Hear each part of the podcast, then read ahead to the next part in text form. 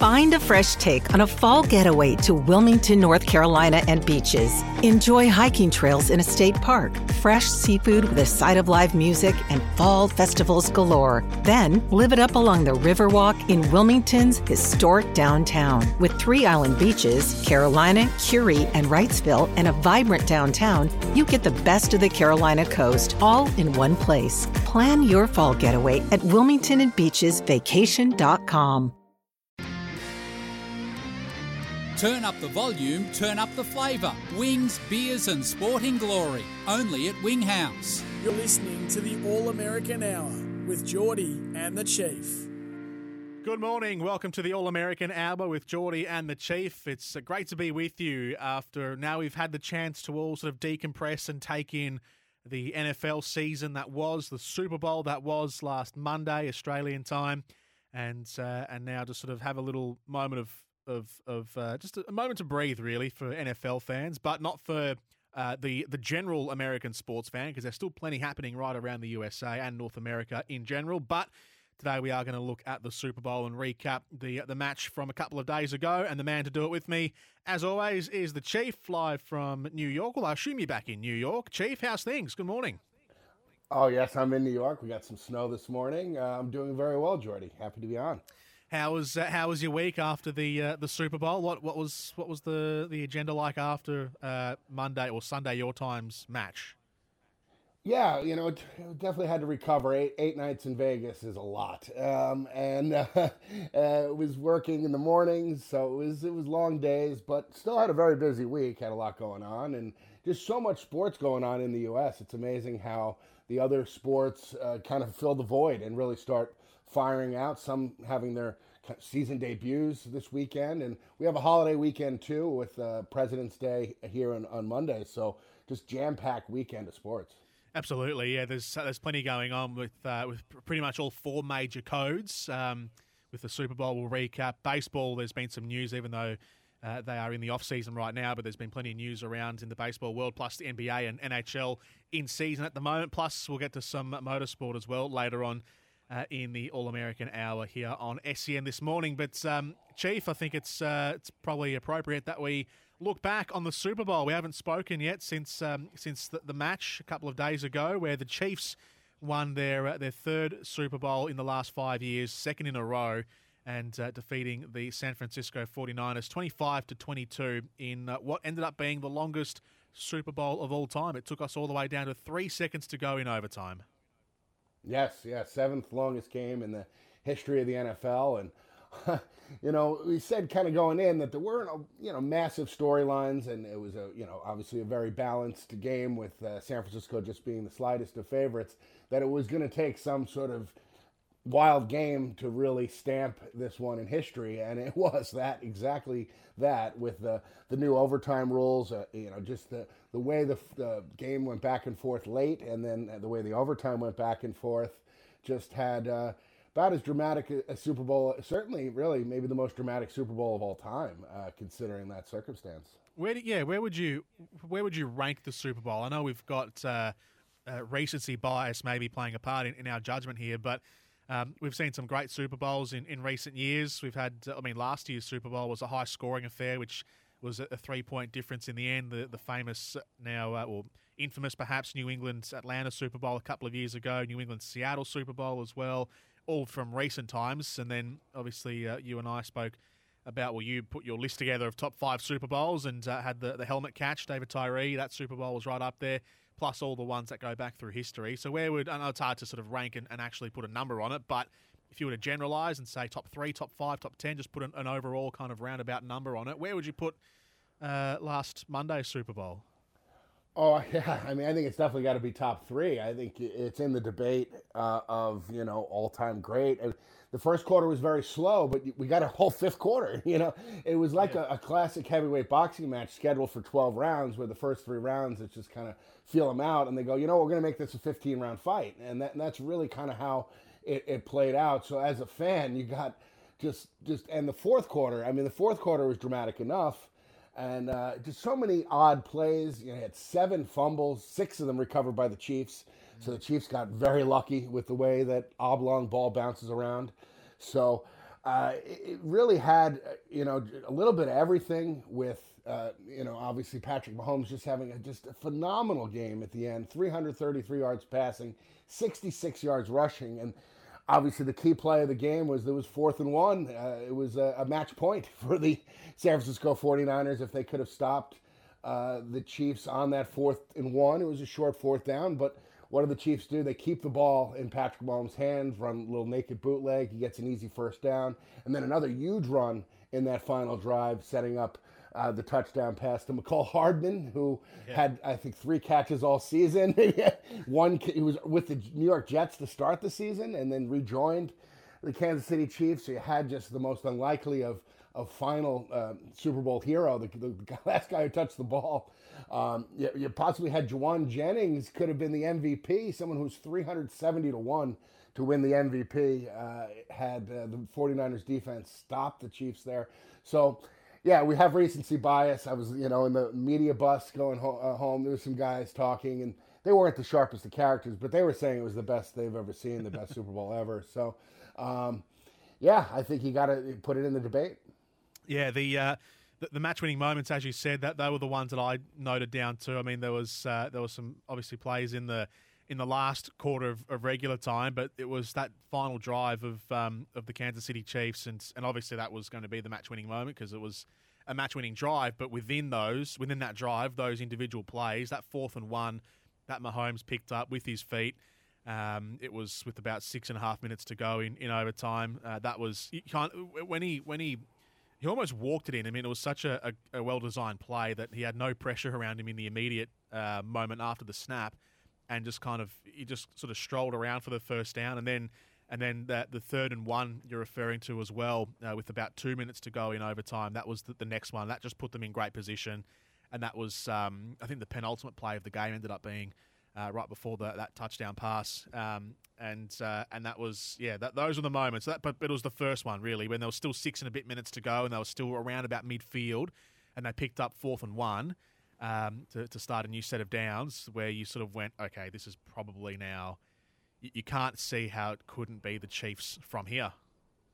Yeah, and again the clock didn't really matter at that point because that could have very easily went into double overtime had they not scored. It was just the Chiefs had a chance to possess the ball, so that's why they would have to go for it on 4th down. We'll talk about the overtime strategy and whether you should kick or receive and that in a bit. But one other thing to mention too is the field goal kicking. I know you guys like to see long kicks being made, and wow, I mean 50-yarders, clutch kicks on both sides. But really one of the key plays was a blocked extra point. By the Kansas City Chiefs, Leo Chenal, who really that 1 point was so key at the end of that regulation and strategy, and allowed the Chiefs to be able to set it to overtime with just a field goal.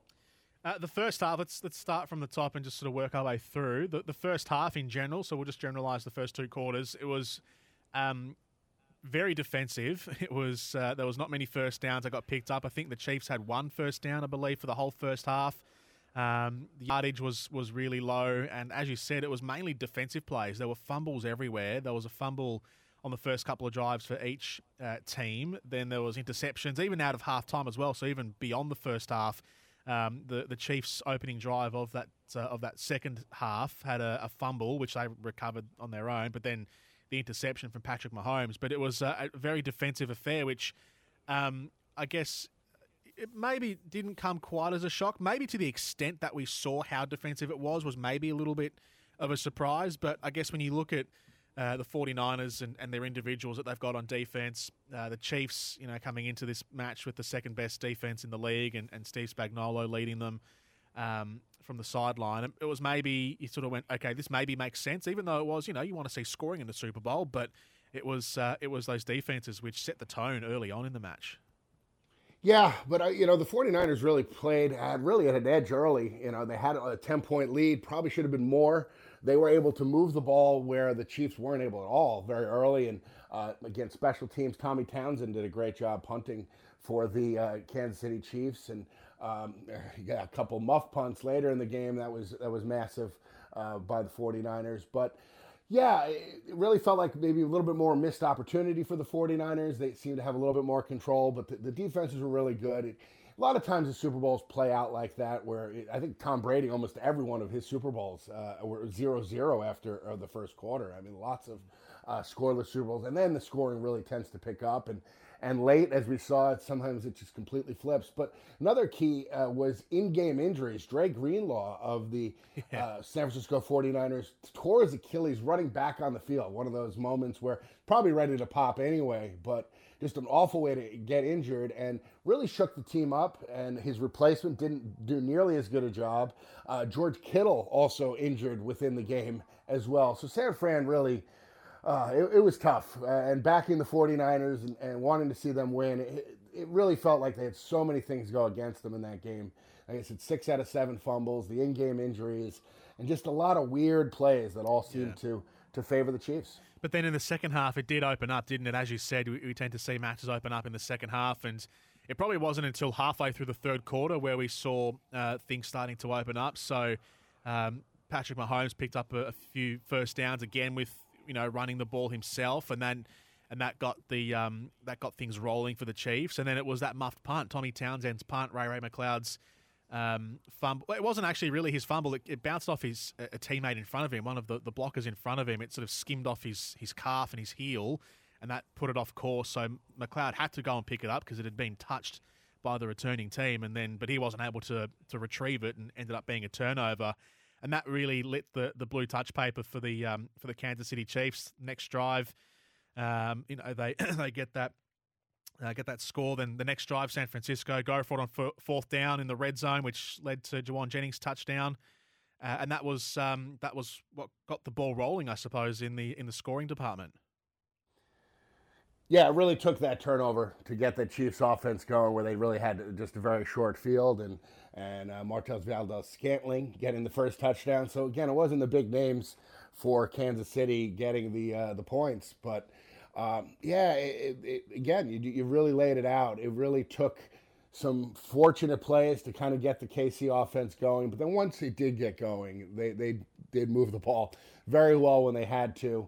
And I think a bit of, coaching edge there. Certainly on the defensive side, Steve Spagnuolo of the Kansas City Chiefs getting lauded. He also got re-signed as the defensive coordinator of the Chiefs. So Steve Spagnuolo winning his fourth Super Bowl III with Kansas City, and then one as a New York Giants defensive coordinator, beating that undefeated New England Patriots team and holding to 14 points. So he's really developed built his legacy, and I think coaching at the end too was an edge for the Chiefs. Yeah, so that was the first and second half, and then we've mentioned the overtime already, and Mahomes and those first downs he picked up, particularly the one on fourth down with 6 to go on the clock, and that was what led the Chiefs to win their Super Bowl 25-22 and winning two in a row now.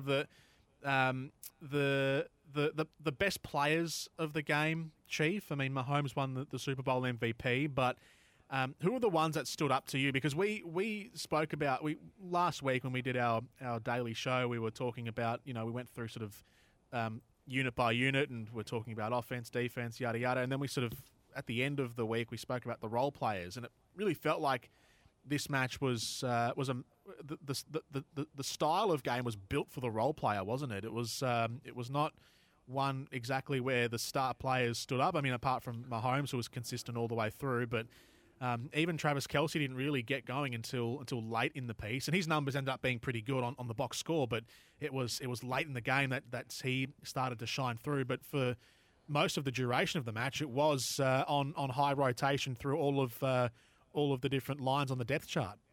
Yeah, and really quiet game for Debo Samuel, who I thought was going to have a much bigger impact on the game. He'd been dealing with injury, but he was really slowed down. So Trent McDuffie, the cornerback for the Kansas City Chiefs, he was the best defensive player and really one of the key players in the game. Leo Chenal, I mentioned, who had that blocked extra point, was also key on defense. But really the ability for the Chiefs to shut down Debo Samuel, Brandon Ayuk had a quiet game. Christian McCaffrey ended up having pretty good numbers, 80 yards rushing, 80 yards receiving. Obviously the key fumble, he did score the touchdown, but wasn't as productive running as you would have thought. And there was moments where you thought they were going to take over. because he was getting some 6-7 yard runs where it looked like, all right, now they're going to be able to control it. But the key play, he would get stopped. And it wasn't necessarily, on the Chiefs side, it was, Valdes-Scantling scoring the touchdown. It was Mecole Hardman, Christian Watson, who we spoke with. He had 4 catches for 40 yards, key fumble recovery.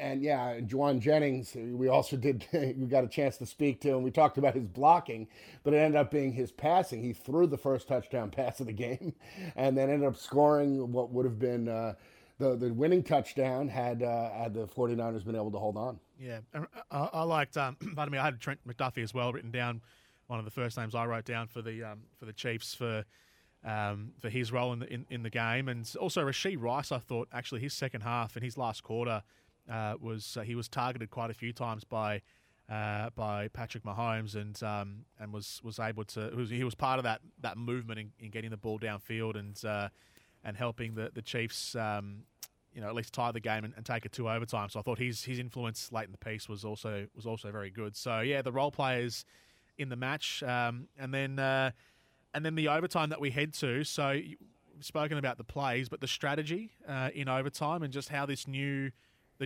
set of rules for overtime in playoffs worked, where each team gets guaranteed one possession. I like the format. I think it's a format that they need to employ throughout the whole season. It feels a lot fairer. But how you go about it and how you approach it. What did you take away from how the two Super Bowl teams approached overtime a week ago? Well, yeah, I think it's extremely fair, and in fact, it's really become such a big debate on should you take the ball or should you kick the ball. So it really makes that coin toss almost irrelevant. So one simulation that said if you take the ball, you have a 51% chance of winning, maybe. But in this case, and a lot of it's second thinking, and a lot of people are saying that the 49ers made a huge mistake by taking the ball first, and that they were looking ahead to the potential third possession. And not the fact that the Kansas City Chiefs knew what they had to do. And they knew that a field goal would tie it, a touchdown would win it. They would go for every fourth down, obviously, because you can't punt. You got to go for it, because once you lose possession, the game's over. So in the college format, you almost certainly want to go, you almost exclusively want to go second because of that reason. But in college, it's a complete reset after this, and that's not the case.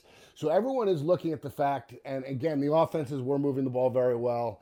The 49ers defense was very tired. That was also a reason why also to take the ball, because the 49ers defense was just on the field for that long period of time. The drive that ended up tying the game in regulation, to go put that defense back on the field, that was another reason why the 49ers decided to take the ball. But everyone's saying you got to take the ball second. I want to make a bet live. The next time the team who gets the ball second is going to lose. What's going to happen, it's going to be punt, punt, field goal. And everyone's just assuming that it was going to be, and it really could have very easily been a punt to start. That first drive by the 49ers in overtime was extended by a defensive holding call. It could have very easily been a situation where they would have been forced to punt and then maybe held. Now, the Chiefs maybe wouldn't have gone for it. Now, 4th and 1, they probably would have, especially considering, again, everyone says they have that. They do have that strategy edge where they know what they're going to do. Now, it would be interesting also that the Chiefs had said if the 49ers had scored a touchdown, kicked the extra point, that they would have gone for 2 to win the game or lose the game, which would have been an absolutely insane way to end a Super Bowl. Because they knew then if they were kicking the ball back to the 49ers, all they had to do was get a field goal to win. So there's a lot of strategy. I think a lot of people are second-guessing the 49ers. I think they did the right thing in taking the ball. And I think, next time it's going to be a bit different. I think the team that everyone's going to say, you want the ball second, and that team's going to end up losing because of the advantage you get third time where you score, the game is over. Chief, I wanted to ask you. You wanted to bring up something about the opinions of the coaches and quarterbacks and what effect that has on them. Oh yeah, I mean, obviously you got Andy Reid now winning his 3rd Super Bowl, moving into elite territory. Same with obviously Patrick Mahomes. We were discussing top quarterbacks of all time, and I went back and forth with Patrick Mahomes and Tom Brady, and the only reason why I put Tom Brady number 1 was because of just the incredible longevity Now it's getting much even tighter because, I mean, Patrick Mahomes pretty much, offensively won that game pretty much single-handedly. I mean, and he carried them throughout the whole season, more as a game manager. But, that team may have won 5 or 6 games this year if they had just an average quarterback. Just very, very poor offensive team. The defense was great. And then on the other side, I don't think you can knock Brock Purdy at all. I think Brock Purdy had a very solid game. Didn't turn the ball over with all the Niners miscues, and none of them were on him. And he played a very solid game, Brock Purdy, and he's still very early in his career. And I don't think this really – and really, the least – it's odd no one's talking about him after the game because he did his job. He didn't go out and win the game, which maybe he could have at a moment, but he certainly didn't lose it for the 49ers. Yeah. But Kyle Shanahan, the head coach, this is just rough because, again, at one point he had an 87% chance of winning the 49ers late in that game. And, again, late in the game, he just doesn't get the win. And, he had some, again, tough breaks, in-game injuries, the fumbles. But, some of it's got to be on him and the play calling. And, again, I don't question the strategy with taking the ball in overtime, but it didn't work out. And that's the bottom line. And he's got, a couple just brutal Super Bowl losses as a head coach. And one is an offensive coordinator that, you're up 28-3 and you don't score again and lose 34-28 when he was the offensive coordinator with the Atlanta Falcons. Chief, tell us about the event overall. So you were there, you were in Vegas, so you were there, you soaked it up all week long and then in the stadium for the match. What was it like? Tell us about the just the experience of it all. Yeah, it was great. It really was great. There was a lot of football fans. There was more Niners fans, but still plenty of Kansas City fans, but it was just a lot of people into the game. And obviously the game was, really close throughout, and the crowd was just so engaged. And it's just a great venue, maybe the best brand new stadium. It's quite small, so you're really on top of it. Some of the newer stadiums are just monstrosities. Here in New York, our football stadium is just so much further away from the field. Here you kind of felt right on top of it. And yeah, I mean, the traffic was brutal, getting out of the stadium and getting around the city on Saturday night and Sunday night. But it was still, I think a very successful Super Bowl, and I think certainly Las Vegas will be hosting again at some point. 0433 98 11 16 to send through your text messages. Tim from Brighton says, morning, Jordy and the Chief. The saving grace for the Kansas City Chiefs, as it had been all year, was the defense and the kicking of Harrison Butker, setting a Super Bowl record with a 57-yard field goal in the third quarter to cut the San Francisco lead.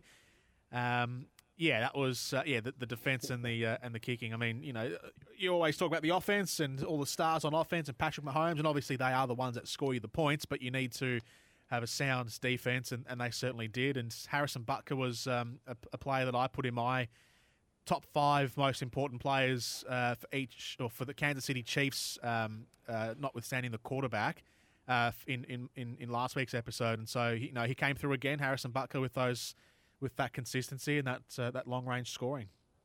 Yeah, Steve Christie held the record for longest field goal in a Super Bowl about 35 years. And then Jake Moody broke it and held it for about 35 minutes. And then it was rebroken by Harrison Butker. But yeah, we even said that before the game that that's it was an edge. And it wasn't, Jake Moody, obviously the extra point was blocked, but how clutch Harrison Butker is in playoffs. And he was once again. There is there's a video on YouTube. They do this pretty much every week, the NFL, called Mic'd Up. Where they have different players from different games mic'd up, and they will cut the audio together and put them in compilation videos on YouTube. And they're pretty entertaining generally. I mean, most of the time during the season, there's not much of a storyline to it. It's just they just take the best bits and put them together in a compilation video. But they did the mic'd up video for the Super Bowl, and this one probably flows a bit better because you see it goes in chronological order, so you can see it from start to end. From the start of the first quarter, and it just follows the timeline all the way through to the end of overtime. So it's really cool seeing from a more sort of intimate perspective, I guess, what the players are thinking, because they're talking to each other on the sideline and trying to strategize and sharing their sort of immediate thoughts and emotions to each other. So I urge anyone to go and watch it. It's about a 40-minute watch, so it is a bit of you got to sit down and make some time for it. But yeah, NFL Super Bowl Mic'd Up, so MIC_D on YouTube, and watch the most recent one. Just came out a couple of days ago. But there was actually some interesting things to take from this video. It gave us almost a look behind the curtains on the Super Bowl, and it shows it from different camera angles as well. So they've got cameras set up on the sideline, cameras sitting pretty much right behind the benches when the players are there sitting down, and so you're seeing them and their facial expressions and their emotions right up close. So it's a very sort of intimate look away from just the regular broadcast perspective that we watch on TV. And they also play the radio commentary too. So there's Kevin Harlan from Westwood One, and then the local teams from Kansas City and San Francisco, local radio broadcasting the match. So it's a very different look at the game, Chief. But there was a few things that I took away from this.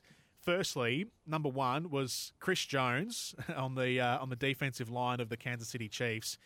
What a star he is, and also a spiritual leader, really. I mean, I know Mahomes is the figurehead of the team, and Travis Kelce is one of the senior figures as well, and he's a great voice on offense. He's a big vocal leader on offense, but it's probably understated just how important Chris Jones is on that defense of the Chiefs and how much he rallies that team. No, absolutely. Team leader, great pass rusher. He's got some contract issues, we're not sure, but he's almost certainly going to be coming back to the Kansas City Chiefs, though he could leave with his contract is up, but absolutely great team leader, Chris Jones. And yeah, the mic'd up, and it really comes from NFL films, inside the NFL, and this is something they've done, you know, for 30, 40 years of having this and really having movie quality production. Yeah. And it was a big reason why the NFL is so popular. You know, growing up on TV, there weren't these talking head shows, and it was better because they would show all these old films and all these great insights into the way football's played and with the music, and they just build it up and package it like a dramatic movie. Yeah, it's very cinematic. Absolutely. The other thing I took away from it as well was so when Dre Greenlaw popped his Achilles when he was running onto the field, the reaction from Fred Warner, so he's the opposite number really to Chris Jones. He's the defensive captain for the 49ers. He's the figurehead there. He's the spiritual leader on that defense. Great player as well. He was matched up on Travis Kelce at moments during the match as well. Had a big stop on him at the end of the regulation. But just how much it actually affected Fred Warner. I mean, he was on the bench after Dre Greenlaw. Actually, he was right next to Dre Greenlaw when they were running on the field when the Achilles injury happened. And the reaction, because he was one of the players mic'd up, Fred Warner. So you heard him and his immediate reaction in crystal clear quality. And he went, I think he said something like, "Oh no," and he took his helmet off, and he threw his helmet on the ground when he was on the field, when he saw his teammate's Achilles go. And then afterwards it showed Fred Warner on the bench, and he was in tears. I mean, he was crying. He was, you know, Nick Bosa had to come across and say, you know, get your head back in the game and you know, almost sort yourself out in a way. But yeah, it was almost stunning to see how much it emotionally affected Fred Warner. I mean, it's a high stakes game, and emotions are running high, and everyone was sort of, you know, redlining through the match. But look, it probably didn't affect the 49ers that much, because they didn't. After that moment, they didn't get blown out. They took it to overtime, so it wasn't as if it was a major turning point in the match. But it was still something that affected them emotionally. No, certainly, and in a close game, it could have been the difference, and Dre Greenlaw could have made a key play. And again, yeah, Fred Warner could have, you know, been a little, just, I'm sure he wasn't distracted on the field to play, but maybe off the field, in a moment where he should be thinking about strategies, he's thinking about a player and a teammate that he obviously is close with, who may, you know, Achilles could be career-ending. I mean, it could be really, you know, obviously a very serious injury. But yeah, that was a key play, and you know, seeing the emotions. One of the other ones I'll note is George Kittle. George Kittle getting a lot of heat because he had 2 catches for 4 yards, and he was talking about how big a game he was going to play. And then throughout the game, him being mic'd up, it was almost like people are comparing it to like he's playing Week 6 against the Carolina Panthers. Just There was a key fumble recovered, that first fumble of the game by Christian McCaffrey, when it looked like the 49ers were going to get that first big key score to kind of set the tone, and McCaffrey fumbled. George Karlaftis got the fumble recovery, also had a very good game. And George Kittle was talking to him. He was saying, like, "You got a great name," or something, you know, "Hey George," or something. And again, I don't really blame him, because he was looking at the player he should have been looking at, and the only reason why he knew the ball was loose was because he saw George Karlaftis go for it. He shouldn't be looking back at the play, you wouldn't think, and the fact that it wasn't screamed out that there was a loose ball, and George Karlaftis got the jump and got the fumble recovery. You mentioned Nick Bosa. Nick Bosa also had a phenomenal game for the 49ers. And he was probably held half a dozen times, too. And that's another big bone of contention, is that the Kansas City Chiefs are one of the leading teams in holding penalties throughout the regular season. And they played 3 Super Bowls. They've won 3 Super Bowls. And they've not been called for one offensive holding in any of the 3. Wow. And there was a couple where it definitely looked like Nick Bosa was held. And there's some upset, 49ers fans for a lot of reasons. But when the officiating doesn't help you out, you got to give the officials credit. They really let the game be played. A lot of NFL regular season games are just flag fests, and they're really hard to watch. So they let them play. And really the most key penalty in the game was was that holding, defensive holding in the beginning of overtime, because had the 49ers had a punt there, then the Chiefs almost certainly were going to win with just needing a field goal. So the one key penalty was against the Chiefs. And there was another one. There was a horse collar early against that shouldn't have been called on the Chiefs. So I'm not saying that it was biased, but the fact that the Chiefs haven't been called for holding in the Super Bowl is a bit alarming. I was going to mention Nick Bosa as well. I forgot to bring him up, but yeah, great point. Nick Bosa, he was Patrick Mahomes' shadow all day. He was pressuring him. He was getting past that offensive line and just haranguing Mahomes. Mahomes had Nick Bosa in his face pretty much the whole match. It was just.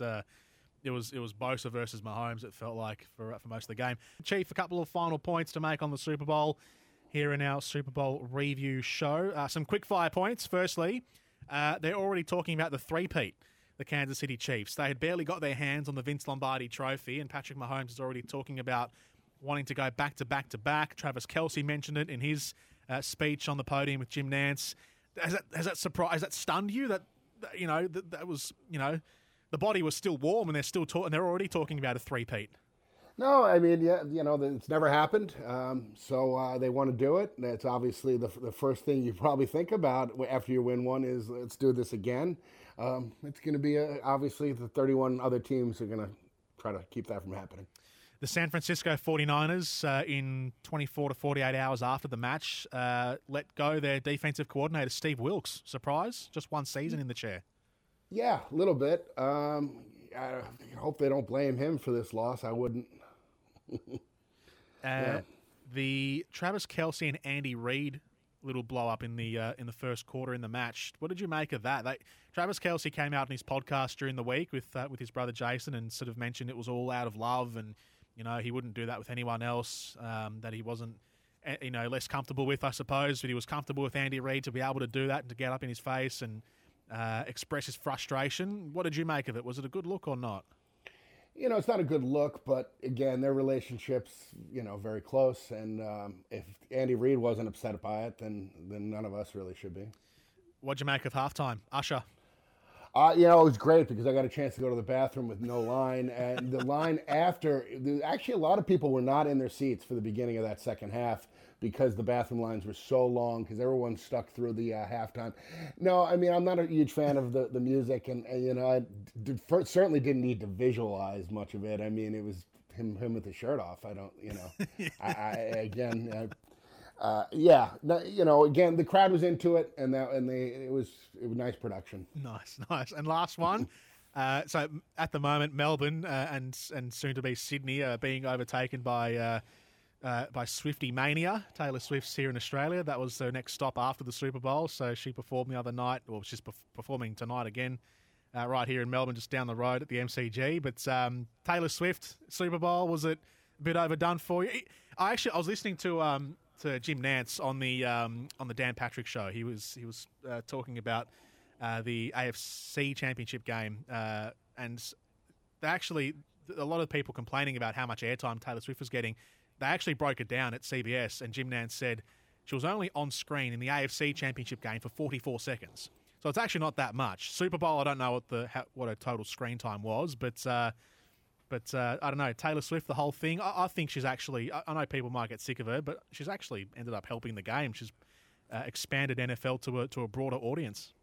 Absolutely. And yeah, that 44 seconds was just a smidge more than crab cakes. So crab cakes were on screen for about 35 seconds or so in that Baltimore game. And no, she's the biggest pop star in the world. You would be doing a disservice not to mention she's there and that she's there supporting her boyfriend, who's a star player in the game. I don't think it's too much. And all you hear a lot of fathers talking about their daughter wanted to watch the game with them, which they never experienced before. So daddy-daughter time, that's fantastic. So I don't see any problem with it. It's not too much. They're not showing off to every single Travis Kelce play. I think it's fine. Yeah. There's a lot of Travis Kelce jerseys getting around Melbourne, I can tell you that. It's been a significant increase. Chief, let's have a look at what's been happening around the other codes and what will be taking up now a lot of our talking time on the program in the next couple of weeks and months, and starting off with the NBA, where we've reached kind of, I guess it's sort of the midway point, right, with All-Star Weekend around the corner. Yeah, All-Star Weekend. We had the celebrity game last night. Micah Parsons, the pass rusher for the Dallas Cowboys, was the MVP. C.J. Stroud was the favorite to be MVP, the quarterback for the Houston Texans. A lot of NFL players participating in the celebrity game, and had the Young Stars game. Then tonight is the slam dunk contest, where it's pretty much Mac McClung, who's not even in the NBA, is the favorite. He's in the G League, but he's such a highlight reel. You have the three-point contest, which is star-studded, and then tomorrow you have the NBA All-Star Game. So yeah, big weekend. They love to come in right after Super Bowl weekend and get into the headlines, the NBA. What are we expecting from the All-Star Game? How much? I think in the betting markets here, I think the line was something like 360 points total across both teams. Yeah. And you don't see any defense until late in that game, and then it does tighten up, and they have something to play for. They have, I think, some money they play for, charity or whatever. So yeah, it's usually kind of sloppy and not real basketball until the end, and tends to tighten up a little bit. Where do things stand right now in the NBA? What's so we've got Boston and Cleveland and Milwaukee leading the East, and then Minnesota still on top of the West with Oklahoma and LA, who LA just survived, the LA Clippers that is, survived a scare from Golden State the other day I saw, but those are the leading teams in each conference.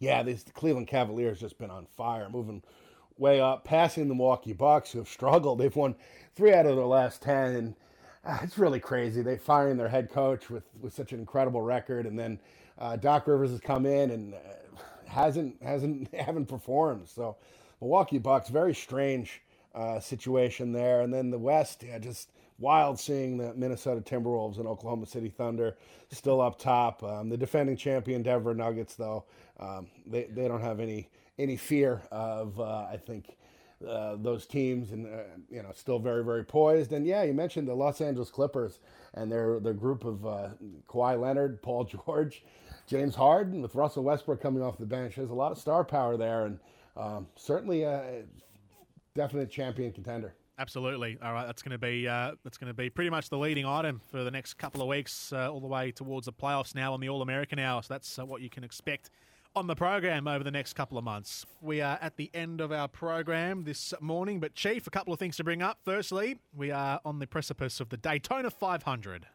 Yeah, the NASCAR, they start their season with their biggest event, and that's tomorrow, Daytona 500. Yeah, we got Major League Baseball, pitchers and catchers in camp, spring training about to start in Florida and in Arizona. We got the NHL playing a stadium series, playing a couple games at MetLife Stadium, where the New York Jets and Giants play. 80,000 outdoors as opposed to 15 to 20,000 indoors. So a lot going on. UFC, golf, college basketball in full effect, women's and men's. It's a lot going on. in the U.S. still, sporting-wise. Yeah, UFC this weekend, later today actually, headlined by two Australians. Alex Volkanovski is the main event, and the co-main event is Robert Whittaker. So it's an Australian heavy flavour, and the Daytona 500 tomorrow, 6:30 a.m. That's it for this week's episode. Thank you, Chief. See you then. Thank you.